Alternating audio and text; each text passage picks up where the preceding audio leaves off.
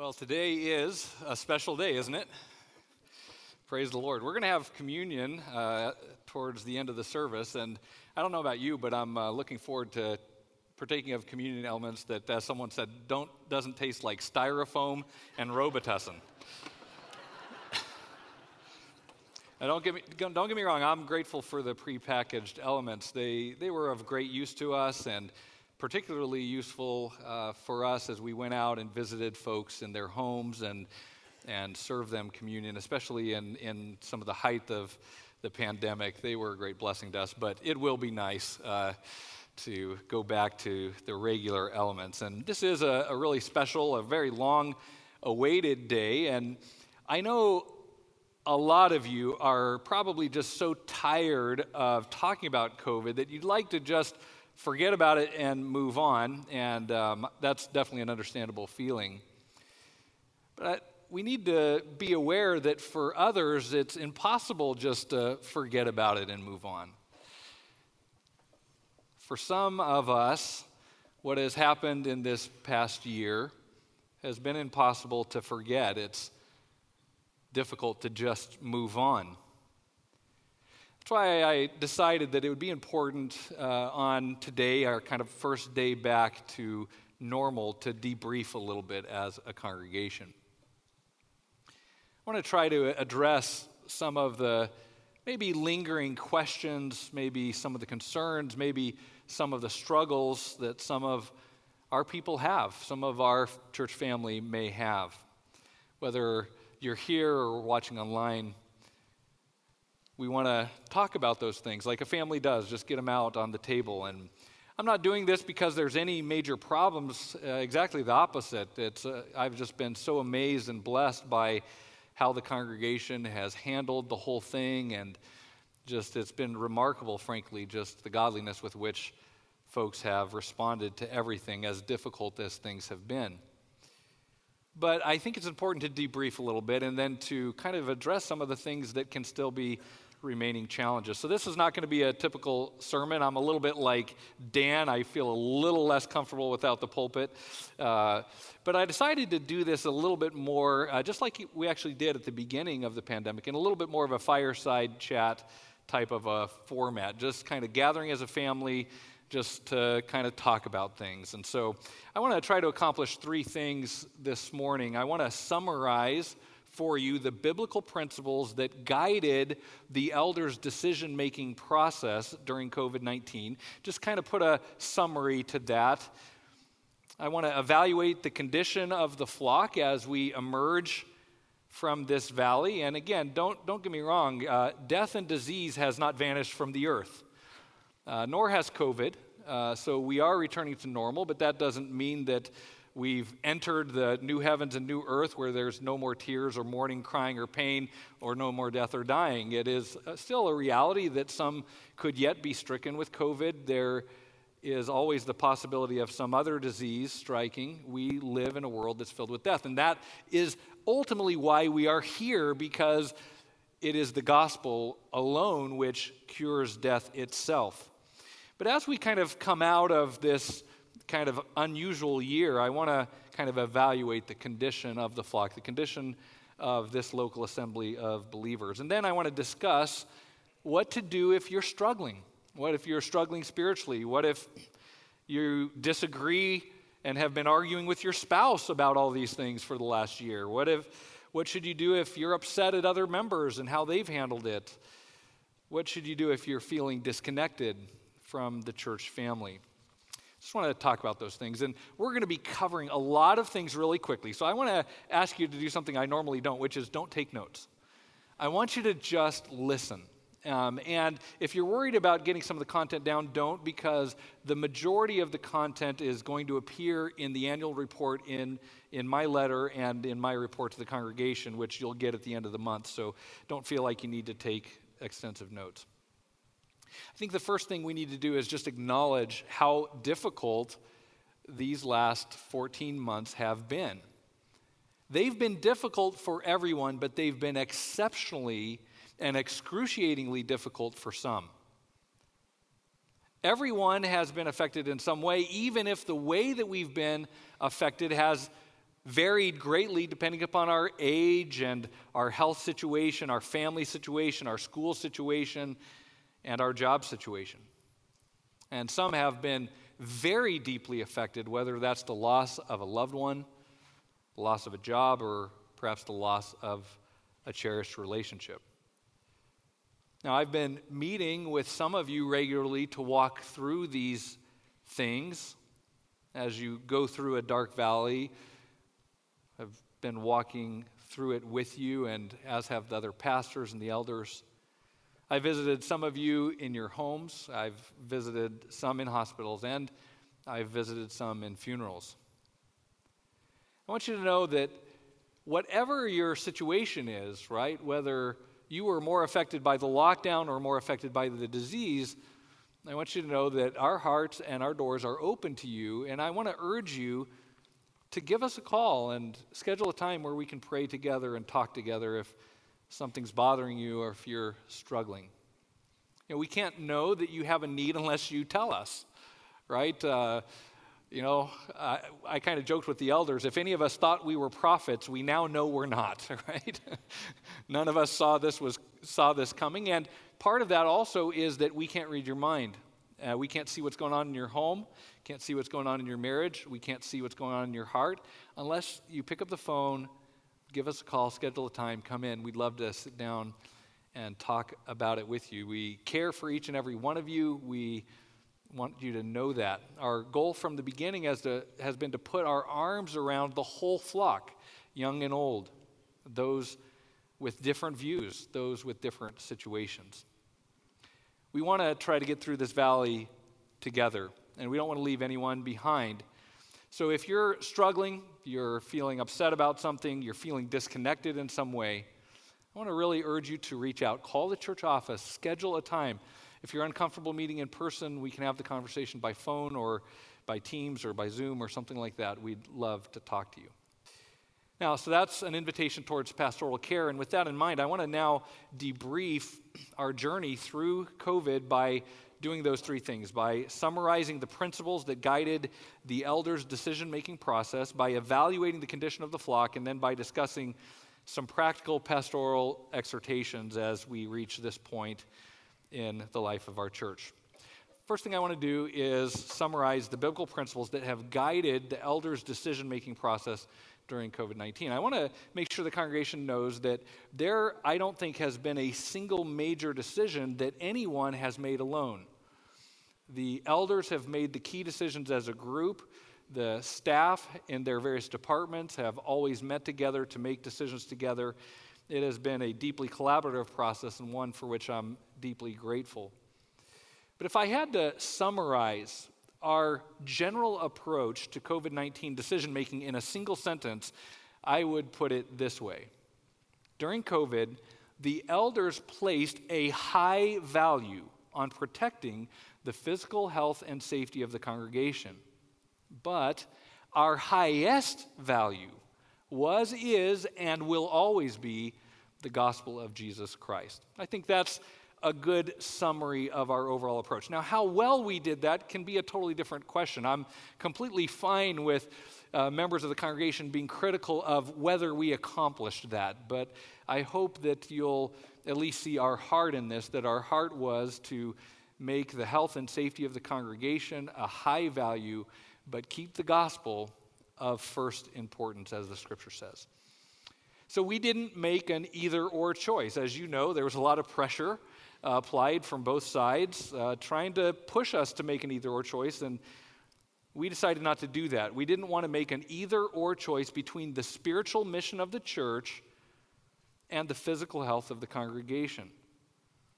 We believed that a properly prioritized both and approach was both possible and wise. Now, again, how well we did that is up for each individual to decide. But that was our goal. And I think that God often uses trials to bring theological clarity on things that perhaps we haven't thought about very deeply or things that we may have taken for granted. And our decision making process has been guided by a number of biblical teachings and instruction and theological principles that have really helped us decide two things what we will do and what we won't do when we face these hard and complex decisions. When you're facing a complex decision, what will you do and what won't you do? We had to wrestle with that. So I want to just kind of briefly list these for you. And again, these are going to be in the annual report, so you'll have a chance to read them and see them later. The first is this we will give Christ first place in everything. In everything. Colossians 1:18. We'll keep the gospel as of first importance, 1 Corinthians 15:3. And we will be faithful to our mission no matter the costs. Matthew chapter 16 verse 24. That's what we will do. What we won't do is we will not commit idolatry by prioritizing anything above worshiping, serving, and following Christ. Secondly, we will gently yet firmly assert that the church is essential, even if the world says it's not. Because we are a hospital for souls, and we have been entrusted by Christ with the only cure for death itself. We will not forsake the assembling of ourselves together, neglect the practice of the ordinances, or eliminate key elements of worship, such as singing. Third, we will demonstrate a respectful, submissive, and cordial attitude toward governing authorities. Early on, I wrote a letter to our local health department just inviting their input and, and seeking dialogue and partnership with them. We will pray for them, as we're commanded to do in 1 Timothy 2, and we will cooperate with them whenever we can do so without disobeying the Lord, neglecting our mission, or enabling an unlawful intrusion into the exclusive jurisdiction which the Lord has delegated to the church or to the family. That's what we will do. We will demonstrate respect, submission, and a cordial attitude. What we won't do is allow functional headship over the church to switch from Christ to Caesar. Nor will we compromise our conviction that Christ, the head, leads his body, the church, through the authority which he has delegated to pastors and elders, not to politicians and bureaucrats. In Hebrews 13 17, the congregation is called to submit to their spiritual leaders, not in the matters of the church to political leaders. So we stood firm on the headship of Christ over the church. Fourth, we will carefully consider the research and the input and the dialogue amongst colleagues of the medical professionals who served on our elder board. And based on their advice, we will make biblically permissible, reasonable, and scientifically informed recommendations regarding the safety of the congregation and the physical stewardship of the body in 1 Timothy 5, verse 23, we see Paul passing on a recommendation from Dr. Luke to Timothy. And we did that as well. What we won't do is prioritize people's temporal safety over their eternal salvation because the Lord said, What shall it profit a man if he gains the whole world and yet loses his soul? Fifth, we will honor the priesthood of believers, the believer's freedom in Christ, and the long held principle of medical ethics that coercion should never be used to accomplish medical objectives. And we'll do that by making our safety protocols recommendations rather than requirements. We will not slip into a form of legalism by going beyond what is written, by improperly using our spiritual authority to accomplish governmental objections, therefore blurring the line between the jurisdiction of the state and the church and we won't bind the conscience of believers on disputable matters. Romans chapter 14. Six, we will do our best, and again, it's up to each person to decide how well we did this, but we will do our best to shepherd and serve and meet the diverse needs of the whole flock, regardless of whether they are young or old, regardless of whether they are high or low risk, and whether they lean towards the more or less cautious end of the COVID response spectrum. We're going to do this because one part of the body cannot say to another, I don't need you. 1 Corinthians 12. We will not turn members away from worship or turn the lost away from the opportunity to hear the gospel because any method of choosing who can and cannot attend services would violate the prohibition against showing favoritism. Seventh, we will be diligent to preserve the unity of the Spirit in the bond of peace, and to look out for the interest of others, to be devoted to one another in brotherly love, and to give preference to one another in honor. We will not allow issues that Scripture does not even directly address, such as masks, to become a test of fellowship or a source of division in the body. That's been our approach. I want to let you know it's going to continue to be our approach. If you're comfortable wearing a mask, if that's what would make you most comfortable, I invite you to do so. We've provided them at the entrances, and I want to commend those who are implementing their personal convictions in that way. I want to ask the congregation to respect that, to honor that, and uh, want everyone to show, as it says, it says, be devoted to one another in brotherly love and give preference to one another in honor. And we pray that that will be how we will behave individually and corporately and what the atmosphere of the church will be. Well, those are just seven of many, many biblical principles that we prayerfully and carefully considered as the elders sought to make wise decisions for our church. And while I want to assure you that the pastors and the elders have earnestly tried to prayerfully and wisely and faithfully apply these and other biblical principles to every decision we have made, there is certainly legitimate room for disagreement.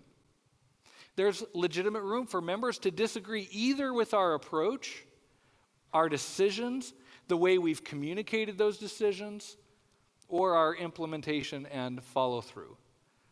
If you're looking for a church with perfect leaders, keep looking. And please let me know when you find them because I'd love to sit at their feet and learn. We've known from the beginning that this would be not only a, a journey through a difficult season, but it would be a journey through controversial and highly sensitive topics. We knew there would be a wide range of views on these things within the congregation and within families and within friendships. By the way, that diversity of opinion is also true on the elder board. The members of the board also have a fairly wide range of views on COVID related issues. But it's been a beautiful thing to watch godly men with different opinions pray together, study scripture together, and develop a consensus decision together. Each of us has had to defer to the others. Each and every one of us has had to defer on some important things and each of us has contributed to the decisions that we've made as a group. And I want to let you know that my love and just respect and admiration for my supervisors, which is the elder board, has immensely grown as I've watched them lead so faithfully. Their godliness and their wisdom, even when under pressure and facing tough decisions, has been remarkable to observe and to participate in. And my admiration and respect for the congregation has grown uh, this year as well. I've observed how you've responded to the hard decisions the elders have had to make, and I really appreciate that. I want to pass on on behalf of the elders that as we've navigated this difficult journey together, the elders have really appreciated how the congregation has shown forbearance towards us in love, just as we've been urging you to show to one another. We want to especially commend those who deeply wish that we had handled it differently. There are those who deeply wish that the elders or their fellow members or myself had responded to COVID differently. But they've chosen to love one another from the heart anyway. That's what 1 Peter 1:22 says. It says love one another deeply from the heart. That's easier to do when you perfectly align in opinions. It's harder to do when you disagree. When a family agrees about everything, it's easy to love, but when they disagree is when the depth and strength of their love gets tested. What's stronger, their love or their opinions? Their love or their desire for agreement? I want to commend the congregation because, with very, very few exceptions, you have extended grace to one another. You've extended grace to the leadership, and we greatly appreciate it. This has been a difficult journey, a long journey, but we've gotten through it, and I believe we've gotten through it together by loving one another, by letting love cover a multitude of faults, by being faithful to our mission, loyal to one another, and by prayerfully applying the scriptures. The word is a lamp unto our feet, a light unto our path. It lights our path even through something we've never experienced before, even something that none of us was prepared for. And that is a reason to rejoice. Second thing I want to do now is kind of move to that second section, which is to evaluate the condition of the flock post COVID. And by post COVID, again, I want to say that doesn't mean that COVID has vanished. It doesn't mean that no more will be afflicted by it. But as we kind of move past our, uh, the main section of our response to that, I want to evaluate kind of where we're at. And I want to focus my comments on the spiritual condition of the flock, but I, I think probably people would appreciate if I just made a few comments about the physical condition of the flock, kind of how we've gone through it physically in terms of health and all of that.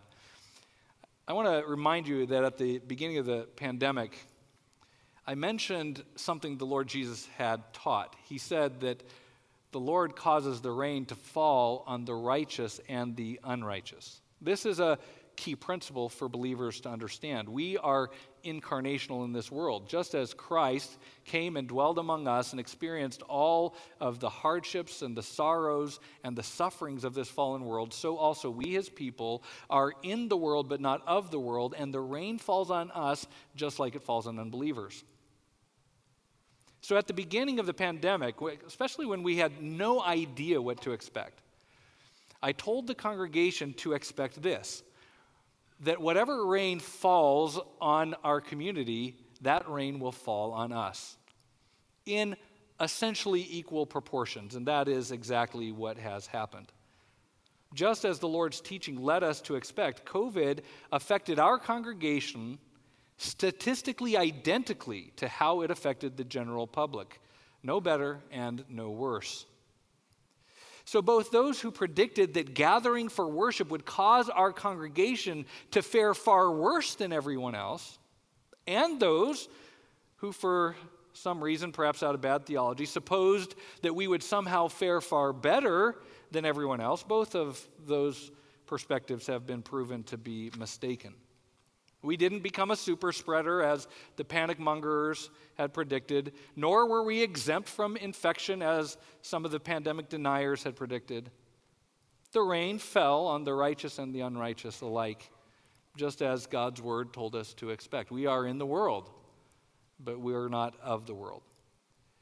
So, to kind of sum up the physical condition of the, the congregation and just how things went for us in that, that way, I'd put it this way we have nothing to boast about and nothing to be ashamed about. Nothing to boast about, nothing to be ashamed about either. But we do have a lot to be grateful for. When this started, I didn't know how many of you I would be burying or whether you'd be burying me. And we have lost dear loved ones. Statistically, at the exact rate that back in June, when, I, when those kind of data was becoming um, more certain. I took the number of people that are connected with our church, entered in that, and I will tell you it's the exact number that we lost. We have a lot to be grateful for. We mourn with the families that have lost loved ones, and we have a lot to be grateful for because certainly at the beginning, everyone expected much more. I want to turn now from the physical condition to the spiritual condition of the flock. And I want to tell you that overall, I'm really encouraged by what I'm seeing. Our trust in the Lord has been deepened as we have endured these trials. Our commitment to God's word and our commitment to our mission has not wavered. Our unity has withstood the test of highly complex and highly controversial circumstances. We've been able to disagree well. And we have endured some excruciating personal suffering together of various kinds. During this time, the Lord has opened some wonderful new doors of ministry for us in our community to reach out to the lost and the hurting. And so we have so much to be encouraged by, so much to be grateful for. There are, though, some areas of concern. I want to share some of the kind of pastoral concerns that I have.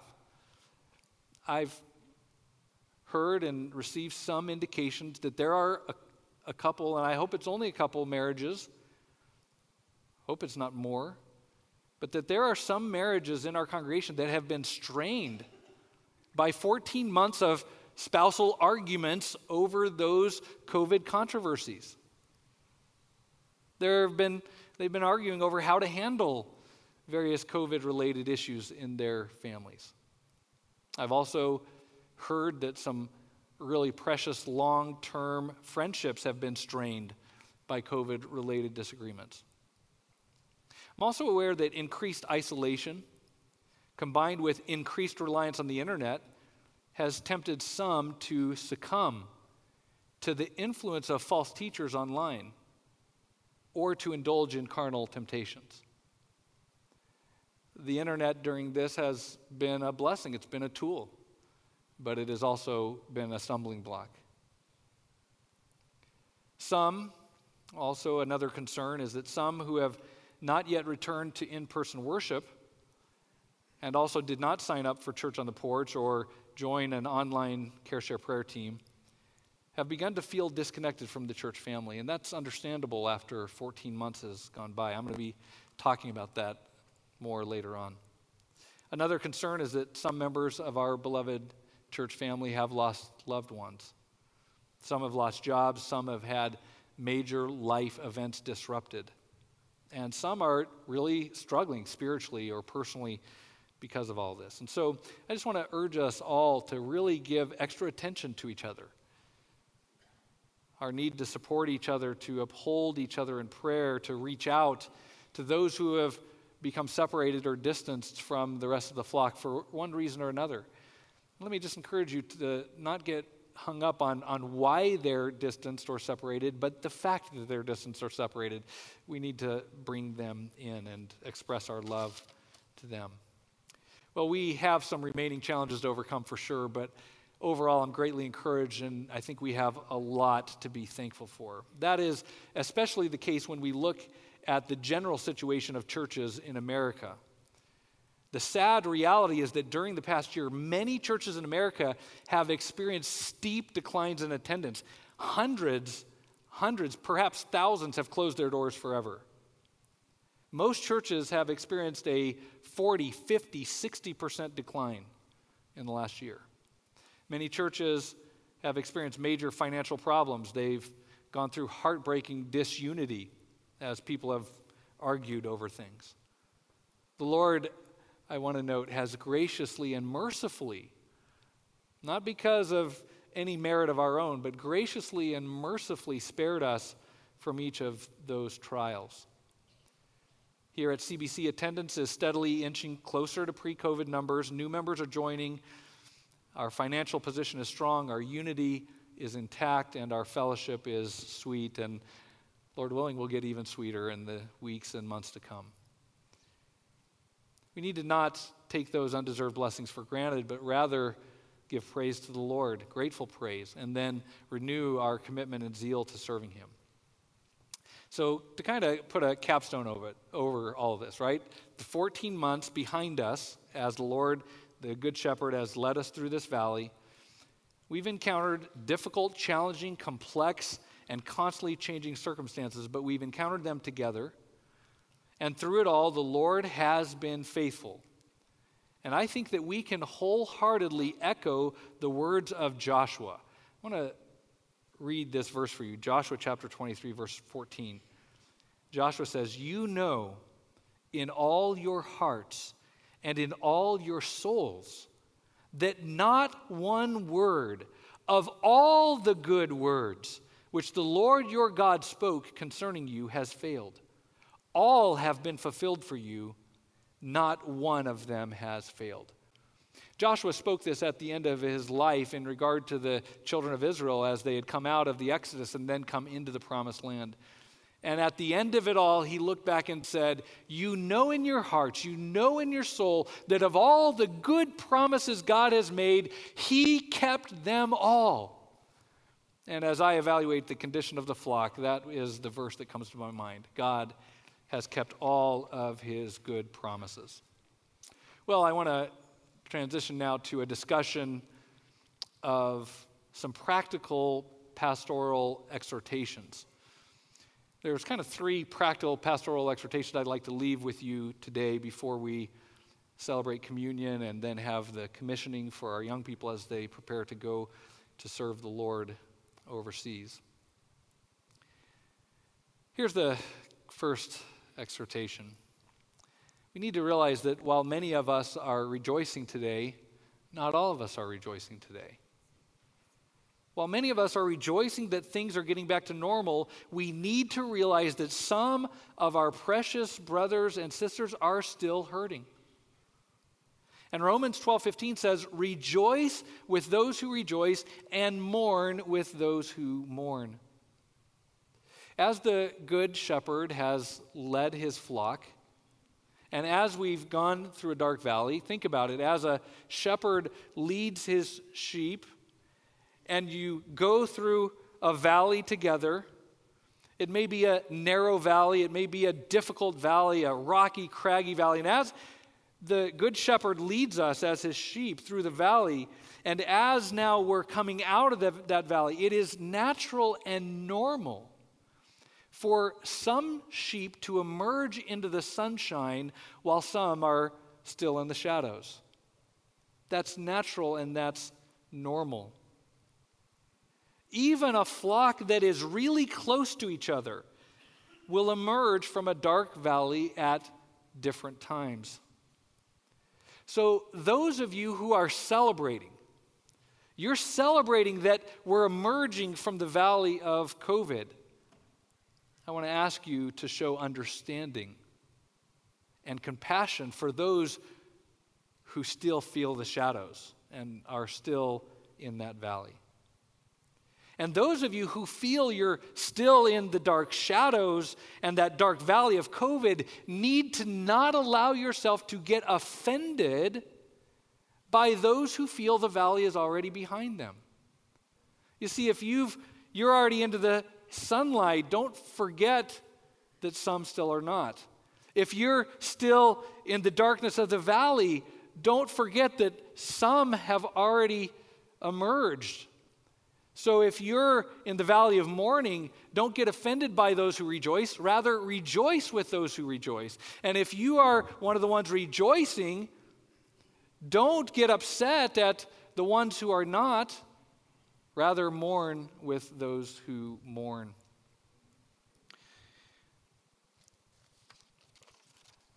So that's my first pastoral exhortation. If you feel you're still in the COVID valley, you need to rejoice with those who feel they're already past it. And if you feel you're already out of the COVID valley, you need to mourn with those who feel they're still in it.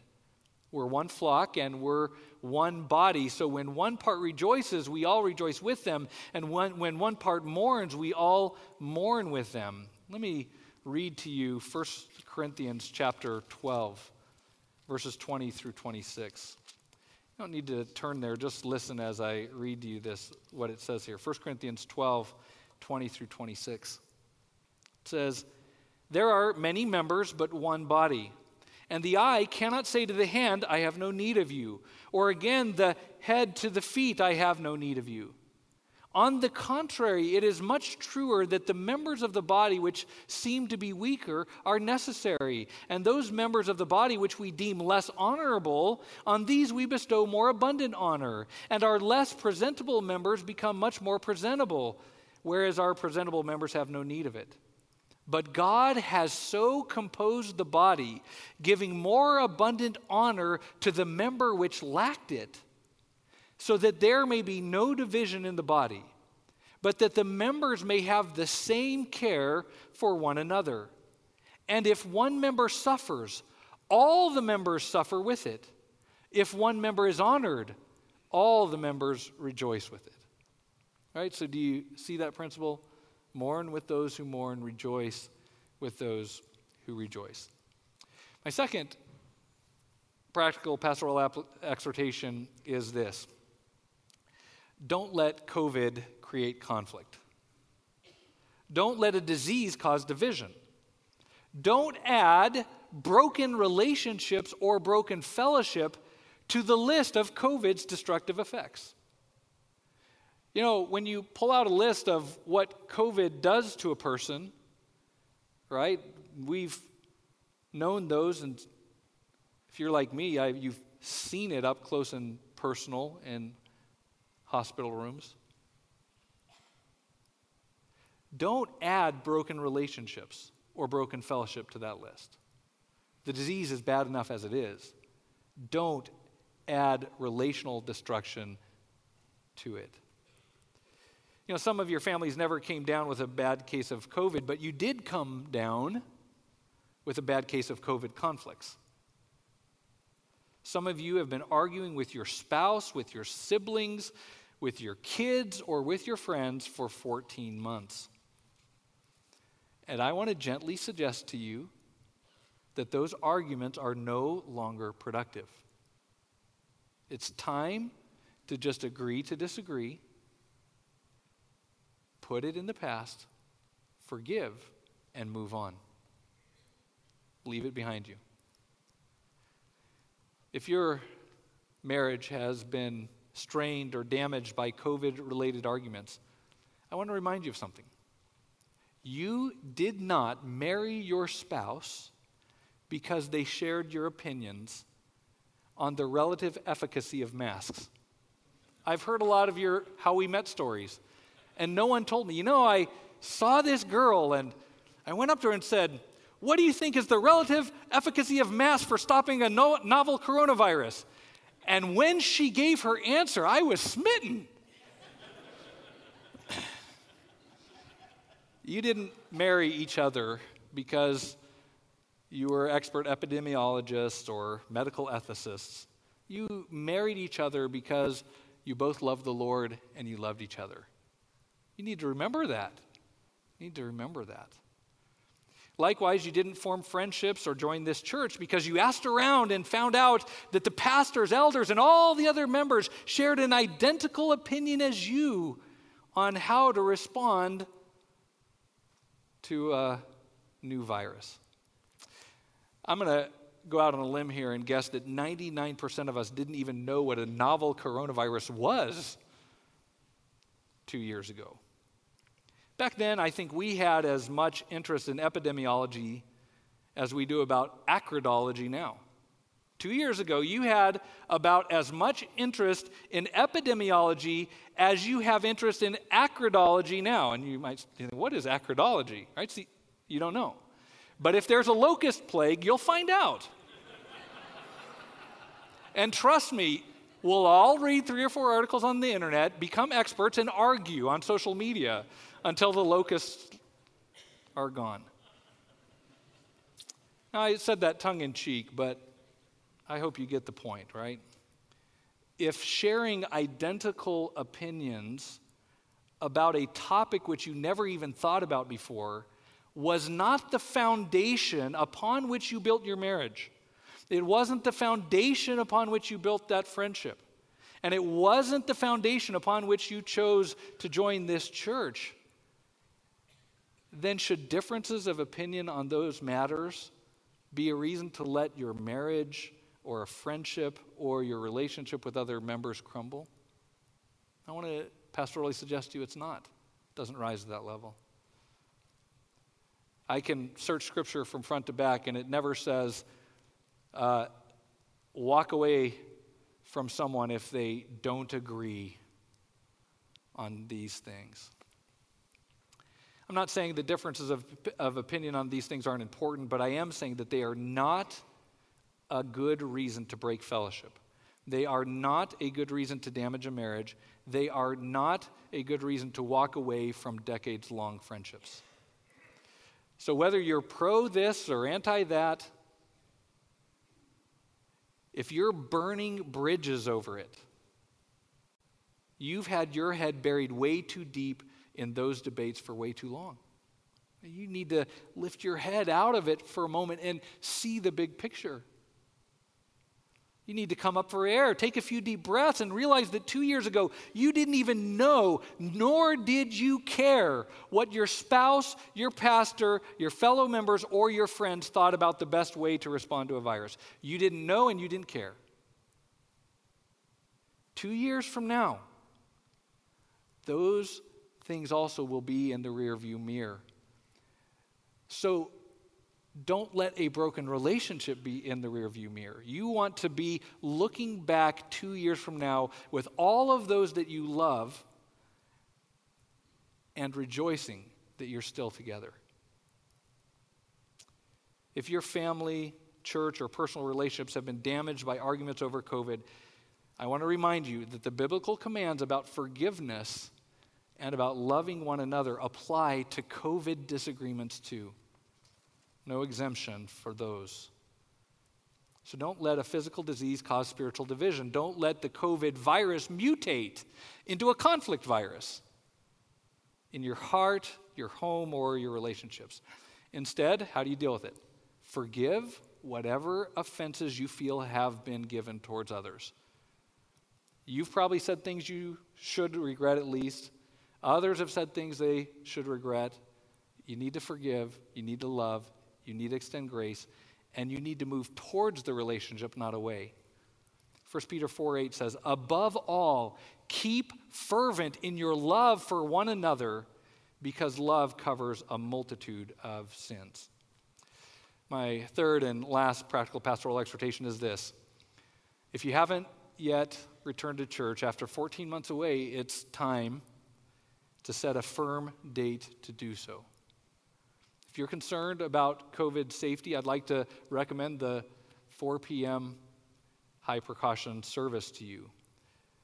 As I've talked with our internal physicians, I'm confident that worshiping with about 50 people who are wearing masks the whole time and socially distanced by like 50 feet in our 1,200 seat auditorium will be the safest thing you can do next week if you leave your home at all.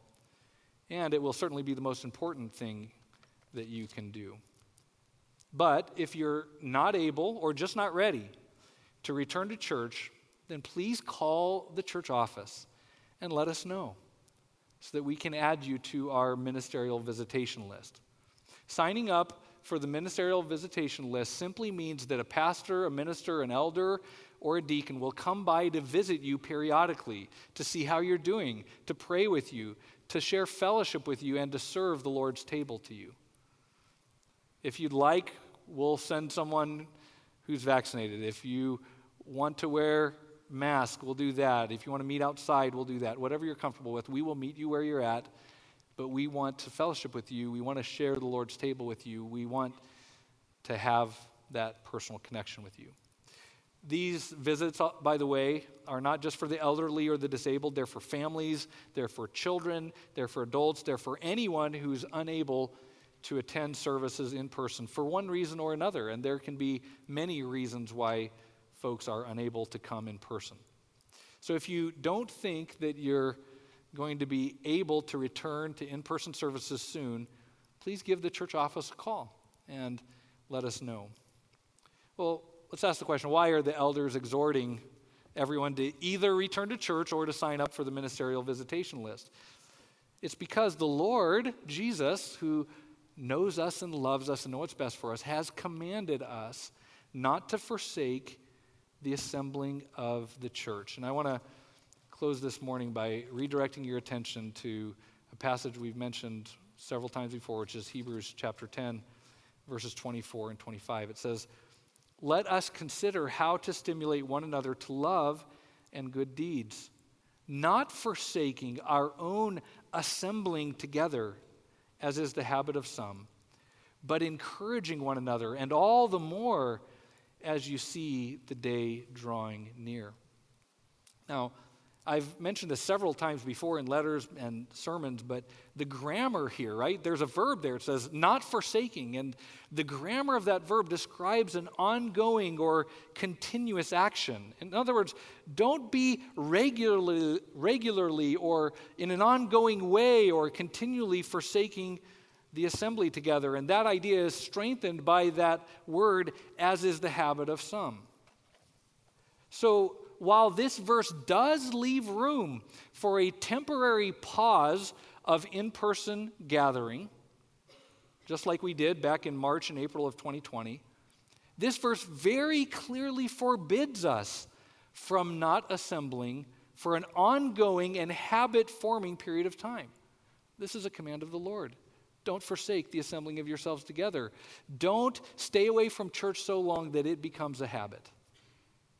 That's why, after 14 months, the elders concluded it's no longer reasonable to consider non attendance to be temporary and non habit forming. I hope you'll be honest enough to acknowledge that 14 months is habit forming. It's ongoing, it's not temporary. And so this command speaks very clearly to it.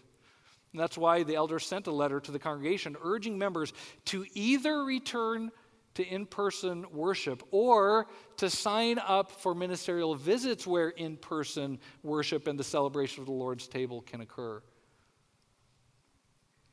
Now, some may feel the elders are being too strict, but I would suggest to you that the greater danger is that if the elders have erred, we've erred on the side of being so lenient.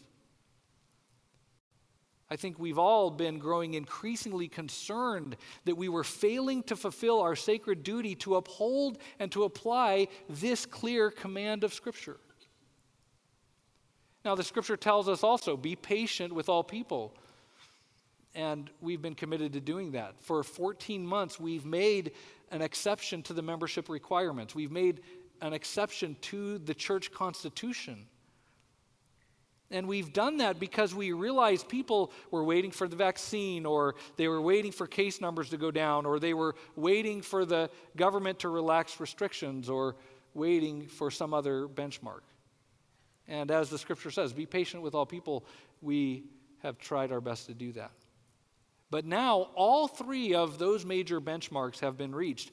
And so the elders decided that the time had come to formally call all members to come back to church or to continue worshiping online, but sign up for our ministerial visitation list.